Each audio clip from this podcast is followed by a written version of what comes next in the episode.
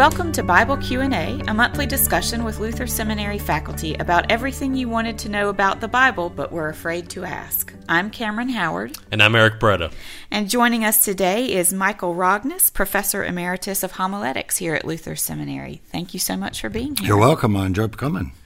So we uh, are tackling uh, angels uh, this month, and it's it's one of these these figures that are all over the culture in ways that are both enlightening and not. They're all over Scripture.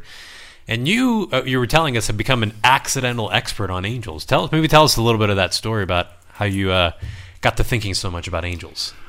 Well, let me tell you when how it first happened, and that was when before I came to seminary, I was a parish pastor in Duluth, and a lady in our congregation had been uh, had had surgery and was not recovering very well, mm. and we were really worried whether or not she was going to make it. I came in the hospital one morning, and she was smiling and really bright, which surprised me. Mm. And I said, "You know, how's things going?" Oh, she said it's going just fine, which again surprised me. And then she said, uh, "If you promise not to tell anybody, I will tell you something." I said, "Okay." She said, "An angel came to me this morning." Oh. oh, I said, "And how do you know?" And she said, had on a white robe, and I thought, okay, this is a hospital. You know, there's lots of white Everybody's robes in this got a building. white robe, yeah. and but I didn't say yeah. I didn't say anything, sure, and then I said, uh, and what did the angel do, or this person do? Said I was going to be okay. Said, don't worry, you're going to be okay. And then he left. And I said, you know, being a skeptic, I said, how did you know it was an angel? Well, she said, uh, he didn't actually walk out of the room. He kind of fizzled out, and I thought a lot like Star Trek, "Beam me up, Scotty." Yeah. You know? mm-hmm. But anyway, it turned out she astonished everybody, all the medical personnel. She did got she got better really quickly. Mm-hmm. Left the hospital in a couple of days, mm-hmm. way sooner. No, uh, uh, you know, nobody had expected that. Mm. So the angel was right. I mean, whoever you know surprised everybody. It always stuck with me. And then at seminary, I preached a sermon once on uh, September 30th, St. Michael, the feast day of St. Michael and all the angels. Hmm. I said, why me? Well, because your name is St. Michael. So I preached. Well, Naturally. anyway, so people uh, people asked me to talk about angels here and there. And uh, so I announced a lay school of theology here at the seminary, and a whole lot of people showed up. Huge interest in angels. So ever since then, one thing led to another, and I end up to be, much to my surprise, authority on angels. Well, help us understand what is an angel. What are the characteristics? Yeah, that's a good question because the, most people think angels are superhuman figures dressed in a white choir robe with great big wings. Right. Oh, and a halo. And a halo. Add it's a halo. settled. We're done yeah. with the podcast. Yeah. Add a harp, maybe, whatever. And of course, that's not true in the Bible. An angel is the messenger of God. An angel is a being that comes and either delivers a message, like uh, the angel told Mary she's going to have a baby, etc., etc., or guardian angels, and then there are the avenging angels, the ones that destroy Sodom and Gomorrah. But it's they're people don't recognize angels right away, and all of a sudden they appear out of nowhere mm. and uh, do God's work. Mm. So, and a lot of people think that angels are sort of uh, independent beings that are romping around doing stuff. Well, they're not. They, they do God's work. Mm. In the Bible, the word angel and angel of the Lord virtually interchangeable. Mm-hmm. So there's a lot of uh, there's a lot of funny ideas running around uh, in popular culture that just aren't in the Bible. Yeah, these books are popping up. Uh, you know, we could do this podcast ten years ago, ten years from now, and we'd still have these stories emerging yeah. out there, and, and, and stories that. Uh, there's something I think in the culture where people want some sense of, of comfort, some sense to know that they're not alone, some sense that they're uh, they're protected, that they're shielded from uh, forces in this world. And I think angels then become a way for them to think about that.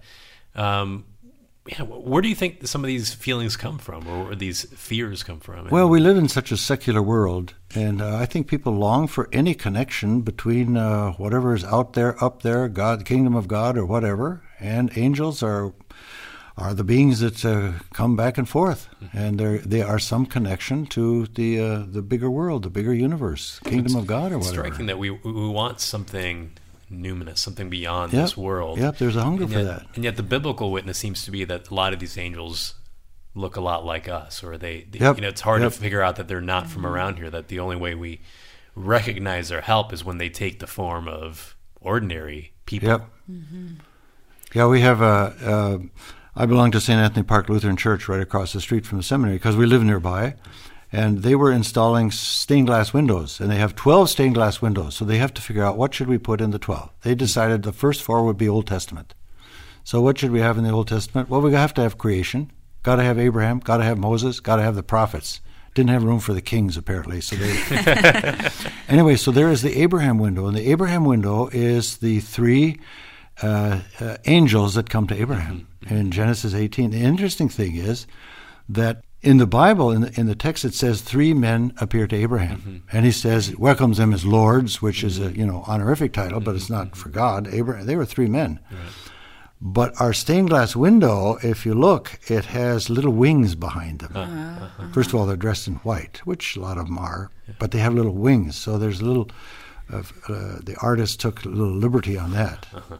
Nice thing about that picture is that uh, if you look in the background, there's a wee little picture of Sarah peeking out of the tent, which mm. is in the story. Yeah. yeah. I think the story of Jacob's wrestling, we often put an angel there. Jacob wrestles That's always, with an yeah. angel, right? But the who that person or is it God, you know, is very ambiguous in the text. And yeah, um, it says a man wrestled with Jacob, and at the end, Jacob says, "I wrestled with God." Mm-hmm. And it's not until way back in the Old Testament, Hosea says, "Right, he wrestled with an angel. Mm. That's where the angel appears. Huh. But that's centuries later. Yeah. So who knows? So are they still around, or I think so. I yeah. think so. Here's what happens. Here's what, and this always this amazes me when I talk about angels, usually in adult form. Okay, and um, and I will often end with that Hebrews verse that uh, show hospitality to angels because you might be entertaining angel unaware. Invariably, somebody will come up to me afterwards. Mm and say, I'll tell you a story. Mm-hmm. And they tell me stories of uh, people that have appeared to them and have helped them out or told them something. I mean, that's what angels do. Mm-hmm. And then they disappear. No other explanation whatsoever. And they want to know is it an angel? Well, who could be? How am I, how am I supposed to know? But whoever appears does the work of God somehow delivers a message that saves them, helps them, delivers them, whatever. Mm-hmm. I, have heard so many stories about these. I wish what I should have done is got people to tape record these stories, mm-hmm. write their names and address, mm-hmm. You know, get them notarized or whatever, and put them in a book. But I haven't done that. I was asked once what the difference is between a prophet and an angel if both are messengers They're of both God, messengers, mouthpieces. Yeah. And one way I tried to explain the difference was to say uh, that prophets are usually human beings and angels divine beings. Do you hold yeah, that distinction yeah. or Yeah. Well, that's yeah, that's true. Although, you know, the prophet Malachi, he's a messenger. That's what the word means. Mm, yeah. So prophets deliver God's message and uh, angels deliver God's message. Mm-hmm. But uh, prophets are clearly human beings, and angels are, you know, angelic beings. Mm-hmm. Mm-hmm. I sometimes wonder too if uh, we so often are, are, in the culture our interest is to how do we spot angels? What do they look like? Where do we find them? Um, I wonder if some of these texts are also driving us in a different direction to imagine how we might uh, not become angels in kind of the literal sense, and yeah. that we might have these angelic functions yep. among our neighbors. That we might be those persons that uh, people encounter and might question later. Was that was Cameron? Was that was that Cameron I met? Was she a person or is she an angel? Right. Because it's less about I think uh, some sort of sense of ontology about being, yep. and more about mm-hmm. what they what do. they do. Right. Yep. And you mentioned before we started that the first uh, the first angel, who the first angel in the Bible was, they usually trip people up with this, right? Yeah, I always enjoy asking that. The first, the first angel in the Bible, and people start to think was the cherubim. It wasn't the word angel; it was the cherub at the Garden of Eden. It's the Genesis first one 3. I thought of. Yeah, yeah, it's the first one. But the actual, the word angel, uh, the first one is with Hagar, mm-hmm. Genesis chapter sixteen. And here's what's interesting about that story: is nowhere in that story do Abraham or Sarah ever name her. She is always that slave woman. Mm-hmm. You know, what status does a slave have in those days? Nothing. Mm-hmm. That that slave woman of yours, go into that slave woman of yours and have a baby, etc., etc. Mm-hmm. It's not until the angel comes and the first word the angel says in the text is calls Hagar by name. Well, gives her status. Which is really striking that it's less about some sort of big supernatural event of this yep. angel, but the simple act of calling somebody by name yep. is itself a message from God that says, you're cared for. You're, something, God knows your name. I had a man come to me after one of these sessions and say, uh, that his son had gone through a period of terrible addiction, addiction, mental illness, whatever, and gone through a lot of treatment. Finally, in a treatment center, some woman took a real interest in him and spent a lot of time with him and really was the one that rehabilitated him. And the father said to me, She was an angel for us. Hmm. For my son, she was an angel. Did God's work. Yeah. Now, sometimes God's work, at least in the Bible, is not all happiness and light, right? I mean, right. I think about um, yeah. my favorite angel story, and one of my favorite stories in the Bible is in Numbers 22, Balaam and the talking yes, donkey, right. yeah. when the angel of the Lord appears with a sword in his hand in the road, ready to slay Balaam, the, the seer, right, who ought yeah. to be able to see this divine being, but only yep. his donkey is able to see, and his donkey then saves him yep. uh, because she is able to see. So, um, yeah, a great angel story, but also, uh, you know, the angel uh, with the sword is another image yep. of angels we get in yep. Scripture. And said, if you hadn't stopped, I would have had to kill you. Right. in the text. Mm-hmm. Yeah.